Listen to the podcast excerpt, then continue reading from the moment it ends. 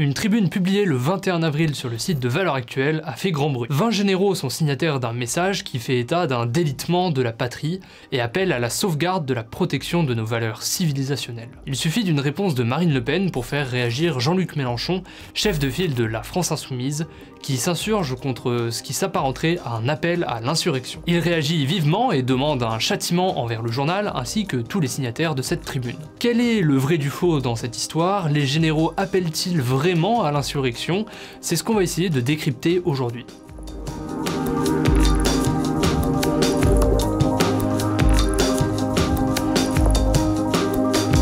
Tout d'abord, rappelons les faits.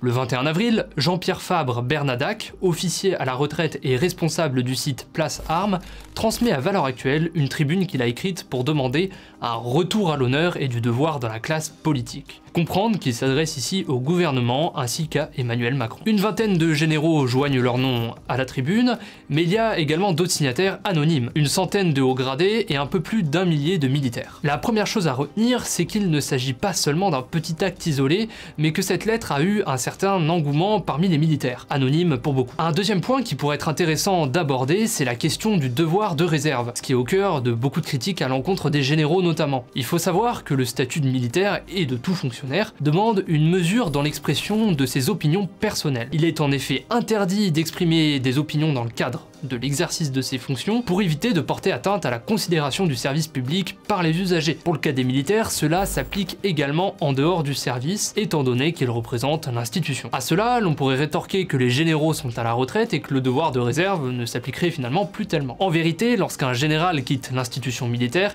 il reste astreint à ce devoir de réserve. Beaucoup de militaires signataires sont également en situation de réserve opérationnelle. En effet, les militaires peuvent être mobilisés en cas de crise grave, même si leur contrat est terminé du moins pendant une durée déterminée, souvent 5 ans. Pendant cette période-là, ils sont astreints également du devoir de réserve. Peu après la publication de la tribune, Marine Le Pen, dans son rôle de politique, a souhaité y répondre et toujours par l'intermédiaire de valeurs actuelles. Elle indique partager le constat établi par la tribune et invite les généraux et les signataires à la rejoindre dans son projet politique. Et c'est là que tout démarre. Jean-Luc Mélenchon va répliquer via Twitter en interprétant cette lettre comme un appel à l'insurrection de la part des militaires. Et par ailleurs, plusieurs membres de la France Insoumise ont pris cet article comme une menace de guerre civile. Florence Parly, ministre des Armées, a promis des sanctions à l'encontre des militaires, notamment en justifiant par le fait que les militaires ont deux principes immuables vis-à-vis de la politique, la neutralité et la loyauté. Ce qui a fait réagir vivement la ministre des Armées, c'est surtout l'appel de Marine Le Pen. La ministre y voit là un élément de sa campagne présidentielle. La réponse a donc été principalement sur la forme de la tribune, et la ministre a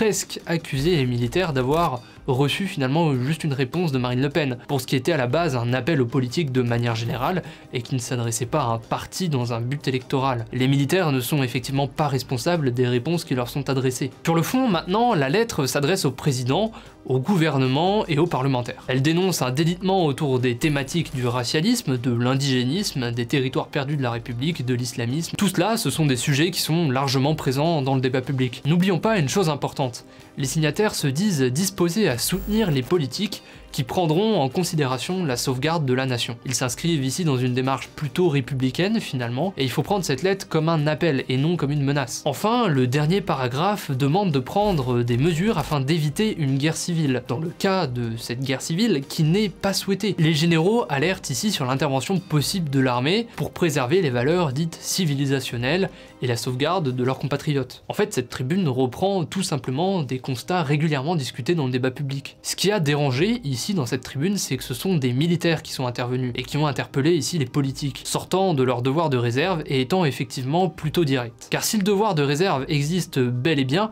ici on pourrait lire cet appel aux politiques comme une réponse au premier article du code du soldat. Soldat français, je m'engage à servir mon pays. Maintenant, on voudrait s'intéresser au langage utilisé par la France insoumise. Jean-Luc Mélenchon, dans sa conférence de presse du 26 avril, a demandé un châtiment envers le journal et les militaires signataires.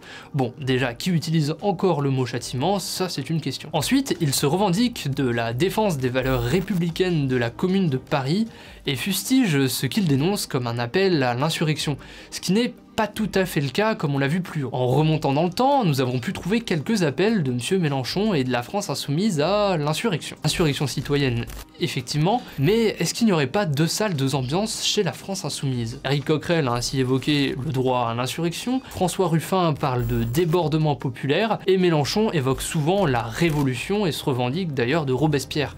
Il va même décrire l'insurrection citoyenne comme un droit et un devoir. Dans cette affaire, tout le bruit s'est fait sur la forme sans évoquer les questions de fond soulevées par la tribune. N'oublions pas que quelques jours auparavant, une fonctionnaire de police était lâchement assassinée par un terroriste islamiste. Étonnant que le chef de file de la France Insoumise écrive des tweets par dizaines pour une tribune sur internet, alors qu'il n'aura pas utilisé plus de trois lignes pour euh, l'attaque de Rambouillet. Que l'on soit d'accord ou non avec cette tribune, ou même avec la démarche de ces militaires, le débat qui aurait dû avoir lieu a été échangé finalement contre un lynchage en place publique.